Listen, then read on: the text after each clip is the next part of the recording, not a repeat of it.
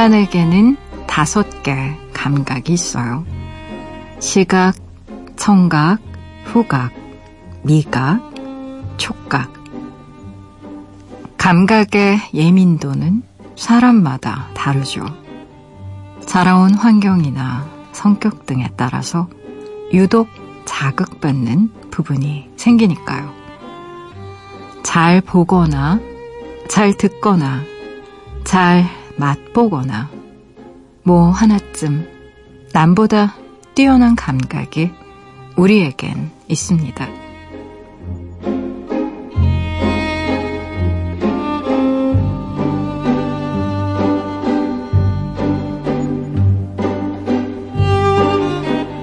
밤 공기의 다정함을 모두가 느끼는 건 아닙니다.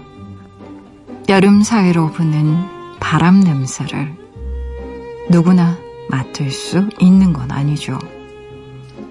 오감의 현실 속에서 무엇을 통해 이 계절을 느끼는 중인가요? 당신은?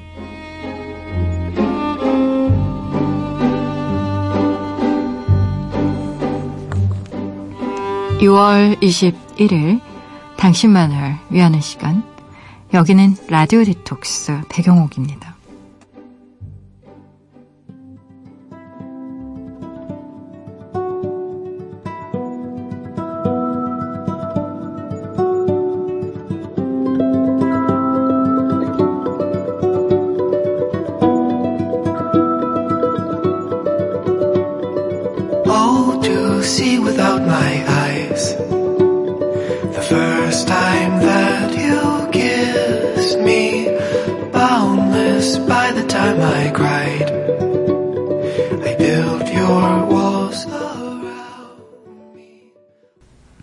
라디오 디톡스 백영옥입니다. 오늘 첫 곡으로요. 수프얀 스티븐스의 Mystery of Love 같이 들으셨어요. 지난 밤 그리고 어제 하루 다들 잘 보내셨나요? 저는 라디오 디톡스의 DJ 소설가 백영옥입니다. 어, 시각, 청각, 후각, 미각, 촉각. 어떠세요? 여러분은 어떤 감각이 제일 발달했나요? 음, 정말로 미각이 발달하신 분들, 뭐, 와인 테이스팅 할 때 그 와인 감별사분들이 표현하는 단어들을 보면, 곰팡이 냄새, 뭐, 뭐, 담배째, 진흙 맛, 막 이런 정말 우리 상상하지도 못하는, 아니, 곰, 곰팡이 맛? 뭐, 진, 진흙, 마르륵, 뭐, 진흙, 막 이런 것도 다 구별해서 말씀하시더라고요. 그래서, 어, 그런 분들은 뭐 후각, 미각이 정말 발달하신 분일 거고, 그쵸? 또, 유독 촉각이 발달해서 그, 뭐, 면인지, 레이온인지, 뭐, 캐시미어, 빌로드, 뭐, 쉬폰 다 다르잖아요. 그래서 그 본인의 피부에 와닿았을 때 그 촉감 때문에 그 특정한, 어, 스타일의 옷을 못 입는 분들도 계시고, 그리고, 음, 마치 이 손가락 끝에 눈이 달린 것처럼, 음, 어떤 사람을 만졌을 때 그 사람의 피부의 온도랄까, 뭐 피부 어떤 상태랄까 이런 걸 통해서 굉장히 많은 정보를 얻는 분들도 계시고, 특히, 어, 청각이 많이 발달하신 분들을 보면 시각 쪽에 문제가 생기신 분들도 있더라고요. 그래서 우리의 눈은 손끝이라고 이렇게 말씀하시는 분들도 많았어요. 그래서 우리가 손끝으로 알아낼 수 있는 정보가 얼마나 많은지 알게 되면 세상이 정말 몇 배로 커진다, 막 이런 얘기도 하시고, 굉장히 기억에 남는데,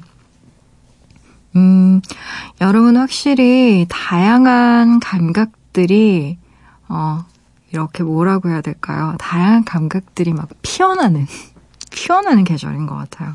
확실히 그렇습니다. 어, 제가 여름을 특별히 좋아하는 가장 큰 이유 중에 하나가 워낙에 물을 좋아해서 그러는데 마시는 물도 좋아하고 뭐 수영도 워낙에 좋아해서 왜 여름에 따뜻한 그런 뭐 섬나라라던가 아니면 왜 따뜻한 어떤 뭐 계곡도 심지어 따뜻해지잖아요. 물에 오랫동안 이렇게 데워지면 약간 바다도 그렇고 어 이렇게 수영을 하고 나서 음 올라와서 보통 몸을 말리잖아요. 추우니까. 어, 몸을 말리고 햇볕에 이렇게 가만히 있으면 뭐랄까요 광합성하면서 내가 이렇게 식물이 되는 것 같은 느낌. 저는 그 느낌 되게 좋아해요. 멍하게. 굉장히 챙이 큰 모자를 쓰고 앉아서 누워서 수영하고 난 이후에 그 나른해진 몸을 말리는 거예요, 햇빛에. 음, 그러다가 책 읽다가 막 졸다가. 그러면, 어, 뭐, 바람결에 이렇게 흔들리는 나뭇가지도 보이고, 하늘에 둥둥 떠다니는 구름도 보이는데 왜 우리는 보통 구름을 보면서 여러 가지 것들을 상상하잖아요. 막뭐 구름이 새처럼 보일 때도 있고 구름이 돌고래처럼 보일 때도 있고 내가 생각하는 어떤 이미지를 투영시켜서 계속 구름의 이야기들을 만들어가고 그리고 뛰어노는 아이들도 보고 그러다 보면 어디서 저 멀리선가 어, 무슨 맛있는 음식을 하는 것 같은 냄새가 막 나고 이게 뭐랄까요 여름이라는 게 그런 것 같아요. 오감이 다 일깨워지는 것 같은 그런 느낌들이 있어요. 바람도 그렇고. 어, 그래서 저는 개인적으로 여름 굉장히 좋아합니다. 더운 건 좀 잘 참거든요. 추운 건 정말 못 참는데. 그래서, 아, 이제 정말 여름이 조금씩 더 깊어지고 있어요. 이제 7월 다가오면 본격적으로 이제 휴가 떠나시는 분들도 생길 텐데, 그 전에 또 여름에 대한 어떤 기억들, 추억들 좀 이렇게 차분히 간직해두면 또 올여름엔 어떤 새로운 경험을 해볼까 이런 것도 계획해 볼 수 있을 것 같고요. 라디오 디톡스 배경옥입니다. 이 시간에 듣고 싶은 노래도 좋고요. 나누고 싶은 이야기도 좋아요. 지금 여기로 말 걸어주시겠어요? 짧은 건 50원, 긴 문자와 사진 첨부 문자는 100원이 추가되는 샵 8001번이고요. 무료인 미니, 미니 어플로도 참여 가능합니다. 다시 듣기와 팟캐스트로도요. 언제든지 함께 하실 수 있어요. 내가 내 곁에 있을게 언제나 넌 혼자가 아니란 걸 내가 알 수 있게 여기 이곳에 있을 게 힘을 내 언제나 고마워 너에게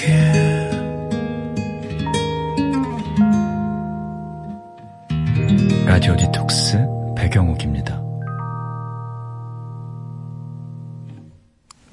라디오 디톡스 백영옥입니다. 함께하고 계시고요.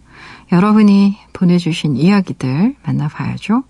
5163님, 처음으로 아들한테 용돈을 받았어요. 워낙 철도 없고 오냐오냐 키워서 그런지 취직하고 3년간 뭘 받아본 적이 없었거든요. 월급 받으면 다 지한테 쓰기 바쁘더니 아 무슨 바람이 불었는지 봉투에 돈을 넣어주더라고요. 좋으면서도 아니 얘가 왜 이러나 걱정되는 이 마음의 정체는 뭘까요? 제 아들인데 대체 속을 모르겠어요. 하하. 라고 적어주셨는데, 음, 셜록 홈즈처럼 좀 추리를 해보자면 혹시 여자친구가 생긴 거 아닐까요? 왜 이런 경우는 있는 것 같아요. 막 얘기를 하다가, 뭐, 나도 엄마 용돈 드려야 되는데, 뭐, 이런 얘기가 나온 거죠. 그러면, 엄마, 너 용돈 줘, 엄마한테? 당연하지. 엄마 집에 얹혀 살잖아, 나. 이러면서인지 얘기가 나왔는데, 갑자기 아드님이, 아, 지난 3년간의 일을 반성하며, 아, 그래, 이렇게 살면 안 되는 거구나. 이렇게 아들이 갑자기 급 반성하면 용돈을 준다라는 건 뭔가 10대한 어떤 심적 변화가 생겼다는 건데, 어, 유추하자면 연애가 아닐까. 지금 나이대가 어떻게 되는지. 취직한 지 3년이라니까. 이렇게 나이대가 많을 것 같진 않거든요. 그래서 저 혼자 한번 생각해 봤습니다. 음, 어머니 너무 걱정할 일 아닌 것 같고요. 좋은 일이잖아요. 갑자기 용돈 주고, 그러면, 아, 음, 평소 사고 싶었던 거. 그리고 아들이 준 용돈은 좀 음, 어머니 본인만을 위해서 좀 쓰면 어떨까 싶어요. 평소에 아이들 위해서, 뭐 남편 위해서 좀 많이 쓰시잖아요, 우리 어머니들은. 그러니까 내가 사고 싶었던 거 좀 특별한 걸 좀 사서 생활비 보태 쓰지 마시고 좀 특별한 걸 사서 좀 간직해보면 어떨까, 뭐 이런 생각도 해봤어요. 음, 좋은 일일 거예요. 걱정 안 하셔도 됩니다.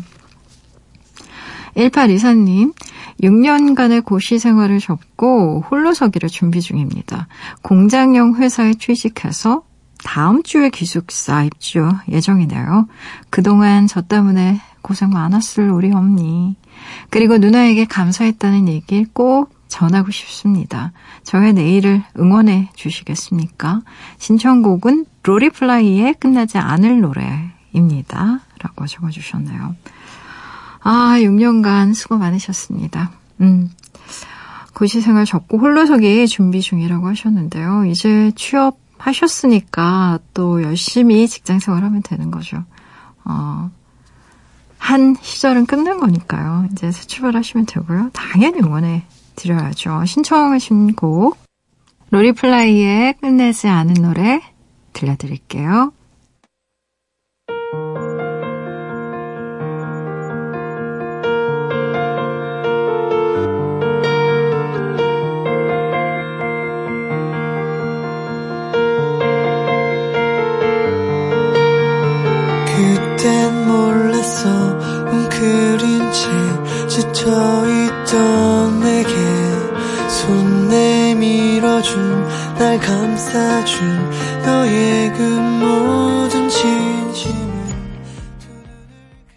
노리플라이의 끝나지 않은 노래 듣고 오셨어요. 라디오 디톡스 백영옥입니다. 함께하고 계세요. 무조건 익명으로 소개되는 코너죠. 긴 사연의 긴 대화로 우리끼리 깊은 이야기를 나눠보는 시간 딥톡스. 오늘의 이야기입니다. 와이님이 보내주신 사연이에요.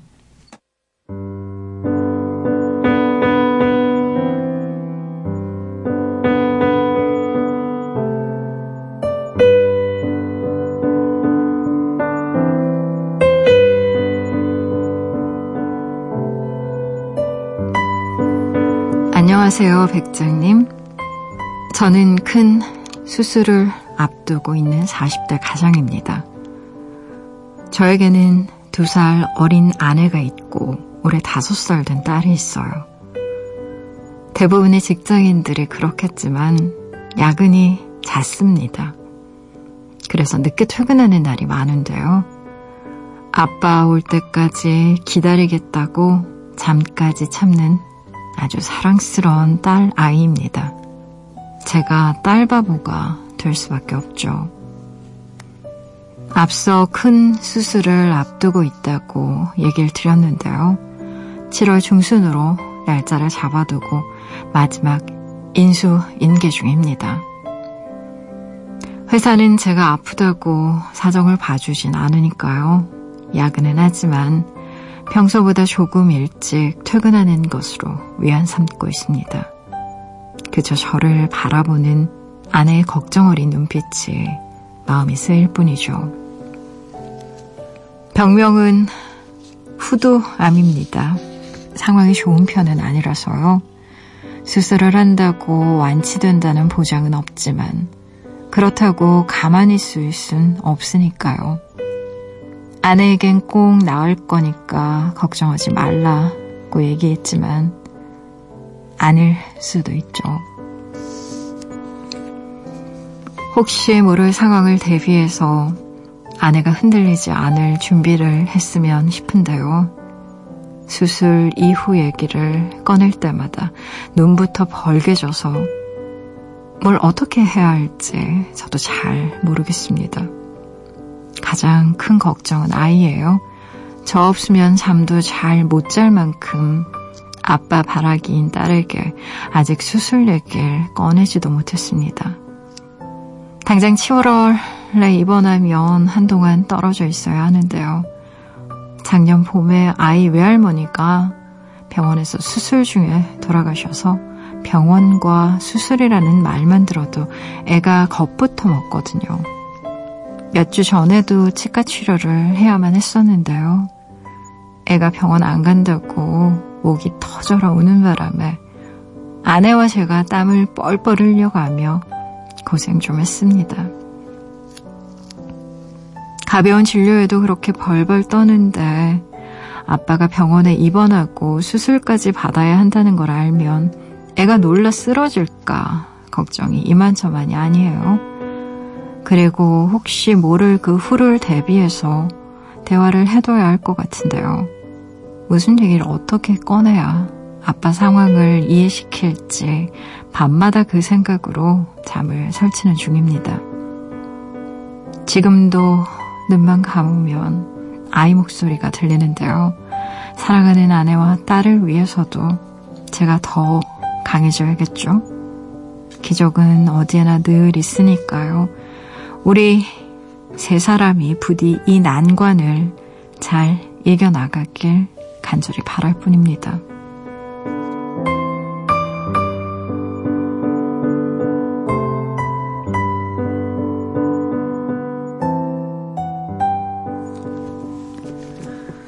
음, 7월 중순에 후두암 수술을 앞두고 있는 40대 남자분의 사연인데요. 아, 얼마나 힘드실까요? 사연을 읽다 보니까 어린 딸, 아내에 대한 걱정 때문에 정작 본인의 마음은 좀 잘 못 챙기고 있는 것 같아서 더 마음이 아팠어요. 근데 말씀하신 것처럼 아이에게 미리 얘기해두지 않으면 훗날 아이가 더 감당하기 힘들 겁니다, 상황을. 그래서 아이에게도 일정 정도는 마음의 준비를 조금은 시켜야 할 텐데 어차피 상황이 바뀌면 아이도 알게 될 테니까요. 어, 사연 주신 분, 제 생각은 그래요. 약하기 때문에 아이들이 본능이 굉장히 발달해 있습니다. 그래서요, 집안 분위기 금세 눈치채요. 약한 존재들이 생존을 위해서 본능을 발달시키는 건 진화론적인 겁니다. 흔히 우리는 아이라서 아이니까 아무것도 모를 거다. 라고 생각하지만 어쩌면 그런 생각 자체가 아이에게 하는 거짓말에 대한 자기 합리화가 될 때가 더 많은 것 같아요. 어린 아이에게도요, 자기 감정이라는 게 있고요. 일정 정도는 나이가 조금씩 들면서 자기 입장이라는 것도 생겨요. 엄마나 아빠가 걱정할까봐 자기 마음을 숨기는 아이들도 있습니다, 분명히. 어린데도. 엄마, 아빠가 걱정하는 게 싫어서. 어, 아무것도 모른다고 생각하고 아이에게 아무 말도 하지 않으면 안 되실 거예요. 그리고, 어, 제가 걱정이 되는 건 혹여라도 아이의 상처를 두려워해서 뭐 아빠가 외국으로 나간다거나 하는 식의 거짓말하면 안 된다는 거. 음.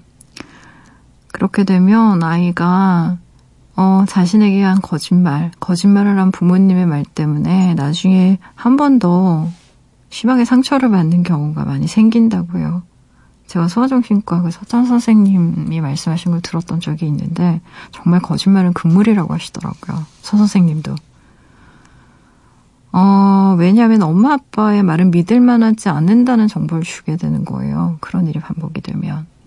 그러면 신뢰관계가 깨지기 때문에 아이 굉장히 혼란스럽습니다. 수습이 잘 안 돼요, 아이들은. 그래서 왜곡하게 돼요, 상황을 굉장히 많이. 그래서 이 부분에 있어서는 그냥 솔직하게 얘기하셔야 돼요. 다만 방법이 문제인데 지금 아프다고 차분하게 얘기를 해주세요. 네가 감기에 걸리면 약도 먹어야 되고 병원에 가야 되는 것처럼 아파도 아파서 지금 치료받아야 된다. 너무 심각하게 얘기하시면 안 됩니다.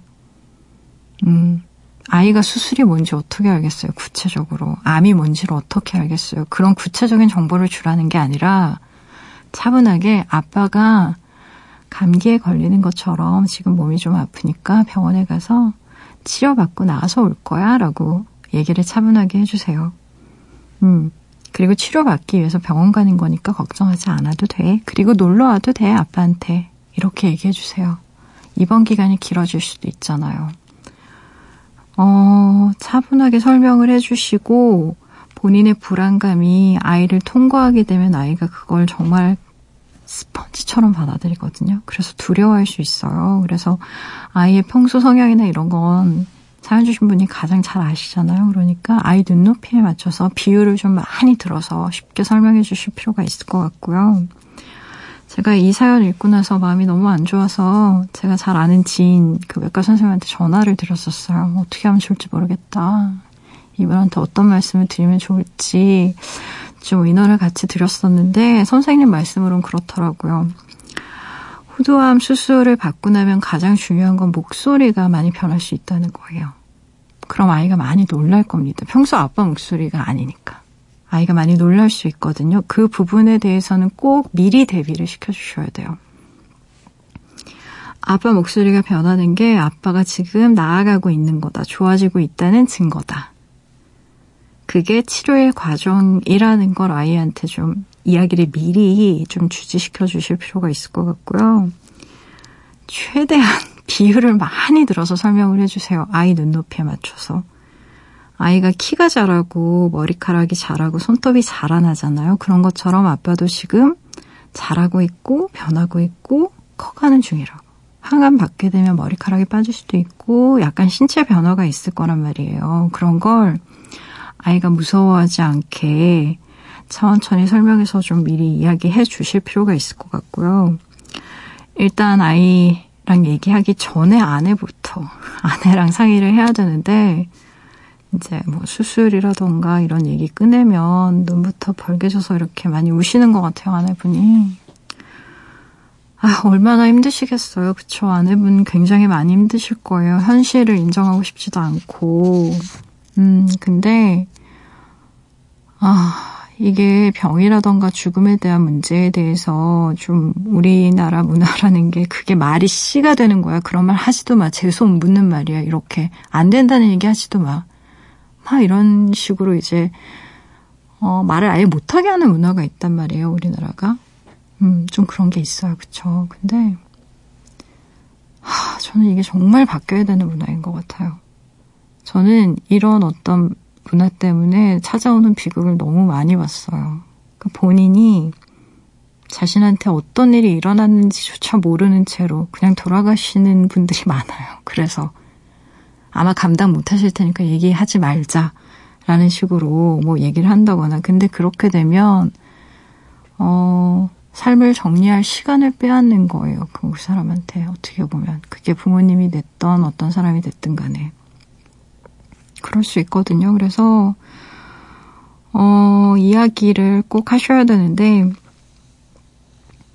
일단은 아이를 바라볼 때마다, 아내를 바라볼 때마다 그들이 이 일을 감당하지 못하고 받아들이지 못할 수 있다는 생각을 많이 하시는 것 같아요. 근데 저는, 아, 이해합니다. 40대면 너무 젊으시잖아요. 그리고 아이도 너무 어리고. 근데 이, 이 사연을 여러 번 읽다가 보니까 어떤 생각이 들었냐 하면요. 지금 사연 주신 분 당사자가 너무 두려워해요. 마음속에서. 본인 스스로가 지금 이 상황을 잘 못 받아들이고 계세요. 제가 보기에는. 그래서 그 막연한 두려움이 이 두 사람한테 좀 깊게 투영이 되어 있습니다. 더 정확히 말하면 본인 스스로 암이라는 걸 온전히 받아들이기가 힘들기 때문에 스스로의 불안감을 두 사람에게 투사하고 있거든요. 그래서 딸의 그 모든 행동이 딸이 결국 이것들을 이겨내지 못하면 어쩌지라는 공포로 다가오는 겁니다. 원래 아이들은요, 본능적으로 병원 가는 건 너무 무서워해요. 다섯 살 정도라면 대부분 다 그렇습니다. 왜 병원은 특유의 그 메틸알콜 냄새들 있잖아요. 가위라던가 칼이라던가 이런 거 본능적으로 무서워요. 제 조카를 생각해보면 그 아이는 미용실 가는 것도 극도로 두려워해서 병원은 말할 것도 없고 가위만 이렇게 들이대도 벌써 자지러지고 어 아이들 대부분이 그렇기 때문에 지금 어, 사연 주신 분의 딸이 유독 그런 걸 더 무서워하는 아이는 아니라는 거예요. 제가 볼 때는 일단 기본적으로. 음. 그래서 내 딸아이는 그런 아이니까 아빠의 병에 대해서 더 힘들어 할 거야. 라고 너무 두려워하시면 안 돼요. 음. 그렇게, 그렇게 되면 아이한테 차분하게 설명하기가 너무 힘들거든요. 어, 얼마나 마음이 힘드시겠어요. 저는 지금 본인이 자신의 상태를 다 받아들이 만큼 시간이 있었다고 생각 안 해요. 스스로도 너무 혼란스러우실 거라고 생각해요. 그래서 아이나 와이프한테 자꾸 본인의 어떤 두려움이 자꾸 투사되는 것도 너무나 당연한 거고 너무나 이해가 되고 너무나 안타까워요. 근데요, 사연 주신 분. 본인의 어떤 불안이나 그런 걱정을 아이나 와이프한테 자꾸 투영을 시키면 그리고 그래서 아이를 더 비극적이고 가슴 아픈 존재로 바라보는 상황이 계속이 되면 지금의 일을 해결하는 데는 도움이 크게 안 될 거예요. 그래서 지금은 아이를 믿어야 돼요. 아이란 존재는요, 생각보다 강합니다. 회복력이 뛰어나요. 어른보다 오히려. 그러니까 아이를 믿어주세요. 음, 그리고 아내 역시 마찬가지일 거예요. 그렇게 믿으셔야 돼요, 지금은. 어, 아내에 대한 걱정 때문에 말조차 못 꺼내면 이 상황이 더 악화될 거란 말이에요. 아내에게는 지금은 누군가의 아내가 아니라 딸의 보호자로 굳게 서 있어야 한다라는 걸 이해시키셔야 돼요. 엄마잖아요. 그리고 아빠가 병원에 입원하면 아이는 전적으로 엄마한테 의지해야 되거든요. 근데 이때 엄마가 너무 불안해하거나 불안정하면 그 감정이 아이에게 고스란히 전달됩니다. 아이들은요, 스펀지 같아서 부모님 감정을 그냥 빨아들여요. 있는 그대로. 그렇게 되면 가뜩이나 외할머니 때문에 그런 것에 별로 좋지 않은 감정을 갖고 있었던 아이가 더 공포스러워하게 되거든요. 그래서 차분해져야 돼. 어쩔 수 없어요. 노력을 하셔야 될 거예요. 아마 너무 힘드시겠지만. 그리고 암이라는 게 5년 동안 재발하지 않으면 완치라는 판정을 받게 되는 병인데요. 이게 좀 잔인하게도 의학적 완치가 암이 완벽히 사라지는 걸 의미하진 않습니다. 재발의 위험이라는 게 있어요. 그래서 그런데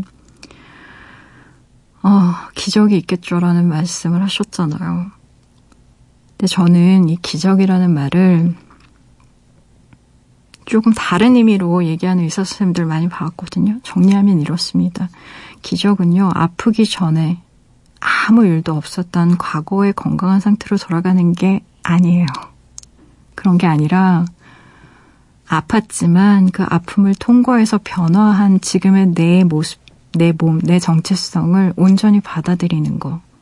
그게 기적입니다. 사실은. 좀 어려운 말인데 이게 정말 중요한 말이더라고요. 그래서 제가 한 번 더 말씀을 드렸고요. 아, 저는 좀 이렇게 젊은 분 아이도 있고 어린아이도 있고 어떻게 말을 해야 될지 잘 모르겠어요. 이게 당사자가 되면 너무 감당하기 힘든 고통이어서 어 그래도 그럼에도 불구하고 암을 잘 극복하신 분들 많이 있거든요. 그리고 요즘은 치료도 잘 돼요. 잔주신 분. 지금 몇개 이제 말씀을 안 하셨는데 나날이 치료법도 발달해 가고 있고 그리고 좋은 선생님들도 많으시기 때문에 어 괜찮아지는 분들 많거든요. 그리고 심지어는 암이 온 후와 오기 전에 어떤 삶이 달라졌다고 말씀하시는 분들 얘기가 많은데 제가 그런 분들 얘기를 잘 들어보면 대개는 삶의 유한성에 대한 것과 관련이 있더라고요. 그러니까 과거를 원망하거나 미래를 걱정하는 게 얼마나 부실없나 이런 걸 깨닫게 됐다는 얘기를 많이 하세요. 그러니까 지금 이 순간을 사랑하는 사람과 나누는 게 얼마나 중요한지.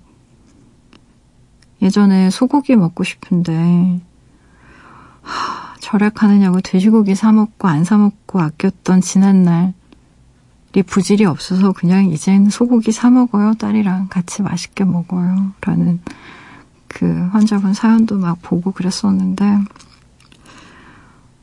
어, 행복 연구가들이 말하는 아이러니가 그런 거예요. 그 에릭 와이너라고 되게 유명한 행복의 지도를 쓴 행복 연구가인데, 이 사람이 전 세계를 돌아다니면서 행복 연구를 하다가 굉장히 흥미로운 사실을 하나 발견하는데, 그게 뭐냐 하면 죽음이 행복 연구에서 이상하리만치 빈번하게 등장한다라는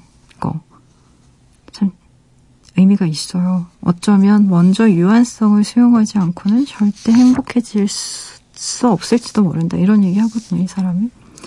아내분과 꼭 얘기하셔야 돼요. 물론 그 얘기가 죽음과 아픔, 통증, 수술, 스케줄 이런 거에 대한 이야기겠죠. 근데 결국은 잘 살기 위한 삶에 대한 이야기라는 걸 아내분도 이해하셨으면 좋겠어요. 음, 꼭 얘기하셔야 돼요. 더구나 딸이 있기 때문에 반드시. 수술과 항암 등 그런 어떤 외과적인 화학적인 치료가 시작이 되면요. 아마 의사 선생님 말씀을 많이 해주셨겠지만 급격하게 몸무게 많이 빠지실 거예요. 그리고 암 환자분들의 경우에는 영양 상태가 너무 나빠집니다. 되게. 어, 치료 후에 가장 큰 부작용 중에 하나가 못 드신다는 거예요. 식욕이 아예 없어져 버려요. 그래서 지금처럼 식욕이 조금이라도 남아있는 때에 기초 체력을 준비하는 게 정말 중요해요. 7월에 수술이라고 하셨으니까 지금 6월이잖아요. 잘 드셔야 돼요. 정말로. 정말로 있는 힘껏 잘 챙겨 드셔서 기초 체력을 지금 잘 만드셔야 됩니다. 그래야 나중에 선생님이 짜준 수술, 그 치료 스케줄대로 잘 완수해 나가실 수 있어요. 중요한 것 같아요. 어, 업무 인수인계가 아직 끝나지 않았다고 말씀을 하셔서 진짜 안타깝네요. 어, 그 일이 빨리 마무리됐으면 좋겠고요. 회사가 정리가 되면 그때부터 아내나 딸과 햇볕도 많이 받고 산책도 다니면서 이런저런 얘기 많이 하셨으면 좋겠고요. 어, 방법에 대한 고민은 아마 계속 하셔야 될 것 같아요. 아내, 아내 성격이나 이런 것들 다 고려해서 하지만 피하시면 안 됩니다. 대화 자체는. 아이와 직결된 문제라서 맛있는 음식 많이 드세요. 저도 함께 기도하겠습니다. 음, 잘 되셨으면 좋겠어요. 노래 들어볼게요. 정인의 노래 골라봤어요. 오르막길.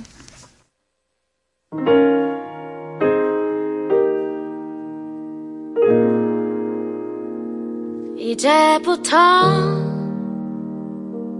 웃음기 사라질 거야 가파른 이 길을 좀 봐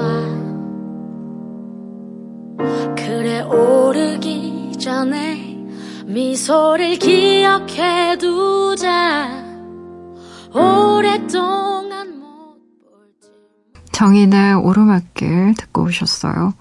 라디오 디톡스 백영옥입니다. 함께하고 계세요. 포털 사이트에 라디오 디톡스 백영옥입니다. 치시고요. 홈페이지 들어오시면 딥톡스 게시판이 있습니다. 언제든 이야기 올려주실 수 있게 게시판은 늘 열려 있으니까요. 편한 시간에 편한 마음으로 글 남겨주세요.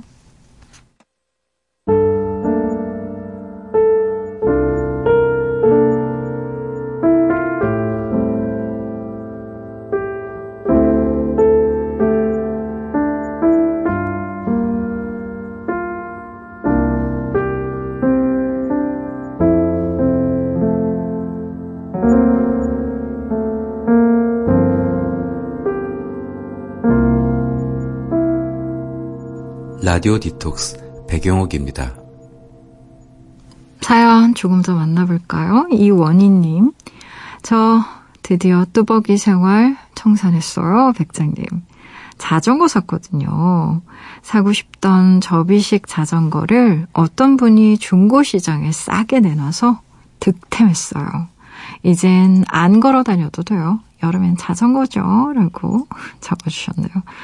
아유, 잘하셨어요. 자전거가 지구를 구하는 사물 1번에 뽑혔었는데, 음, 그렇잖아요. 뭐, 매연이 나오는 것도 아니고, 그리고 또 건강에도 좋고, 그쵸. 그리고 이렇게 접을 수 있는 자전거 같은 경우에는 공간도 거의 차지하지 않으니까, 뭐 너무나 친환경적인, 그리고 본인 건강에도 도움이 되는, 잘하셨습니다. 자전거 탈 때 앞뒤, 옆 잘 보시고, 음, 뭐, 자전거 같은 경우에는 타시는 분들이 뭐 헬멧도 착용하시고 요즘에 이렇게 전등도 잘 달고 그렇게 타시더라고요. 그것만 주의하시면 될 것 같아요. 음, 살 빠지고 이뻐졌으면 좋겠네. 5673님, 사랑도 해본 사람이 더 잘한다는 말, 틀린 말이 아니네요. 여자친구가 연애 경험이 많은 건 알았지만요. 사랑 표현까지 이렇게 잘할 줄은 정말 몰랐거든요. 사랑해 라는 말을 글이 아닌 말로 듣게 될 줄이야. 살다 보니 저한테 이런 날도 오네요. 30대가 되도록 차이고 또 차였던 이유가 있었어요. 하하, 라고. 아이고. 여자친구분이 굉장히 표현 잘 하시는 분인가 보다, 그쵸? 사랑해! 라는 말을, 음, 말을 글이 아닌 말로 듣게 될 줄이야. 글로도 잘 안 하시지 않나? 안 하시는 분들은. 음. 근데 이렇게 표현 잘 하시고 또 뭐라고 해야 되지? 애교도 굉장히 많고 이런 분들이 있는데, 음, 그런 분들 훨씬 연애 잘 하시는 것 같아요. 어. 또 그런, 음, 말하자면 표현, 내가 사랑받고 있다라는 어떤 느낌, 그리고 내가 정말 사랑받을 만한 충분한 가치가 있다라는 어떤 감정을 옆에서 끊임없이 주는 사람과 함께 있으면, 그래, 얼마나 우리 또 살아갈 힘을 얻나요? 좋으실 것 같습니다. 연애 정말 축하드리고요. 5673님. 노래 계속 들어볼까요? 3303님의 신청곡이에요. 에디킴의 노래입니다. 너 사용복.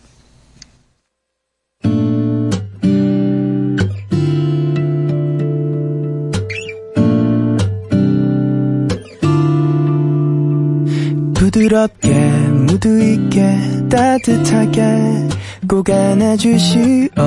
매일 한 번씩 사용하시오. 부드러운 눈 마주칠 땐 미소 지었어 그녀를 웃게 Hey what's up beauty? 말을 것이오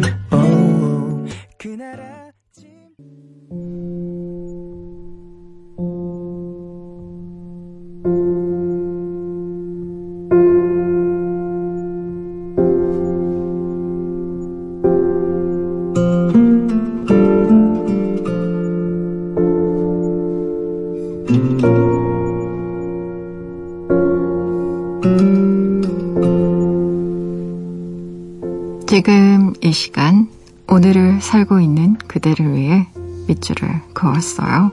밑줄 사용법.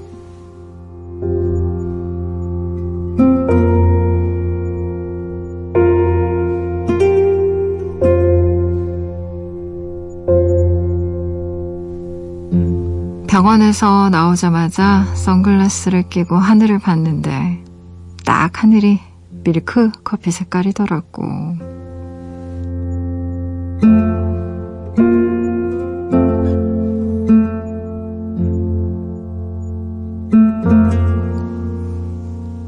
밑줄 사용법 오늘은 엄마 아빠들의 연애 시절을 기록한 책 나의 아름다운 연인들 안에서요 제가 쓴 글입니다. 엄마와의 대화 안에서 밑줄을 그었어요. 엄마가 저를 낳은 건요 22살이었습니다.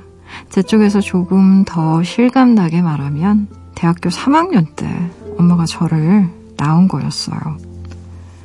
가끔 엄마에게 화가 나다가도 이런 식으로 역산하면 문득 뭉클해집니다. 대체 그 어린 엄마는 저를 무슨 정신으로 키운 걸까요? 커피 광이었던 엄마는 임신 기간 동안 커피를 단 한 모금도 마시지 않았습니다. 모성이 본능을 이겨냈으니 위대한 일인 거죠. 눈이 너무너무 부셔서 말자가 선물한 선글라스를 끼고 하늘을 딱 봤는데 말이지. 딱 하늘이 밀크커피 색깔이더라고. 모유 수유 중이었지만 선글라스를 끼고 본 하늘이 딱 밀크 커피 색이라 그날 엄마는 기분 좋게 커피 한 잔을 마셨습니다. 청주에 사는 말자 이모가 선물한 선글라스 렌즈 색깔이 딱 커피 색깔이었기 때문이래요. 엄마는 아빠와 데이트할 때 얼굴의 절반 이상을 가리는 그 선글라스를 자주 썼습니다. 둘이 데이트하면서 뭘 했는지 궁금해서 물으면 제가 이렇게 말하곤 했죠. 덕수궁길 걸었지 뭐. 니네 아빠가 감자탕 사줬었는데 맛있었어. 뼈째 들고 먹는데도 이쁘다고 말하더라. 남산에 그렇게 가보고 싶었는데 한 번도 못 갔지 뭐야.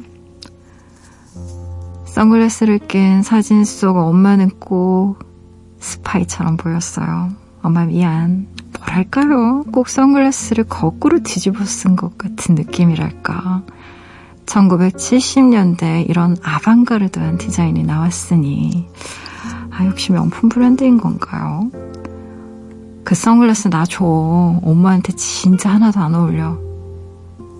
언젠가 실현당한 사람들이 일요일 아침 7시에 만나서 밥을 먹는 단편을 쓴 적이 있어요.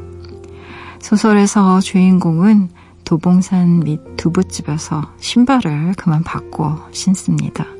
우연히 같은 사이즈, 같은 디자인의 신발을 신은 사람이 그 장소에 있었던 거죠. 다른 사람의 운동화를 신은 그는 그날따라 자신이 내려야 할 곳이 아니라 이태원의 엉뚱한 장소에 내려요. 그는 낯선 길을 걷는데 기이하게도 익숙한 슬픔에 졌습니다. 걷다 말고 멈춰서서 울어버리죠. 다른 사람의 신발을 신게 된 그 순간부터 그는 그의 인생을 대신 사는 것처럼 정말 많은 부분이 달라집니다. 이 소설은요, 운동화로 유명한 엔사에서 청탁받은 글이었어요. 저는 수십 년 동안 정말 줄기차게 엄마에게 선글라스가 어울리지 않는다고 말해왔어요. 결국 청주에 사는 말쟁이 모가 몇 달치 월급을 모아 선물했다는 D 브랜드의 선글라스는 제품으로 돌아왔습니다. 엄마는 크게 선심 쓴다는 듯 제게 이렇게 말했어요. 가보로 간직해라. 이상하죠. 그 선글라스를 끼고 세상을 바라보면요. 가슴이 뭉클해지는 기분이에요.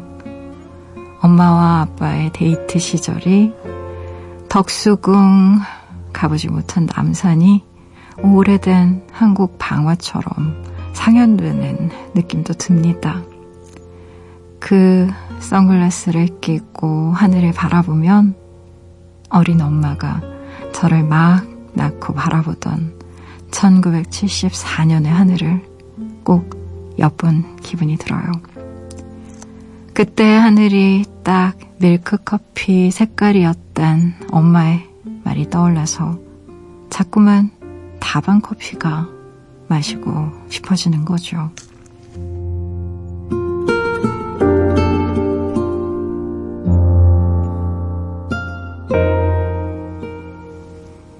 오늘 끝곡으로요.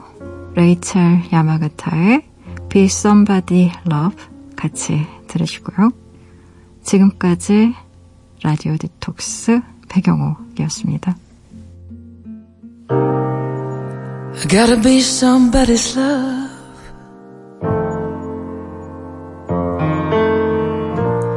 Somebody's only one. Would you make me your muse for a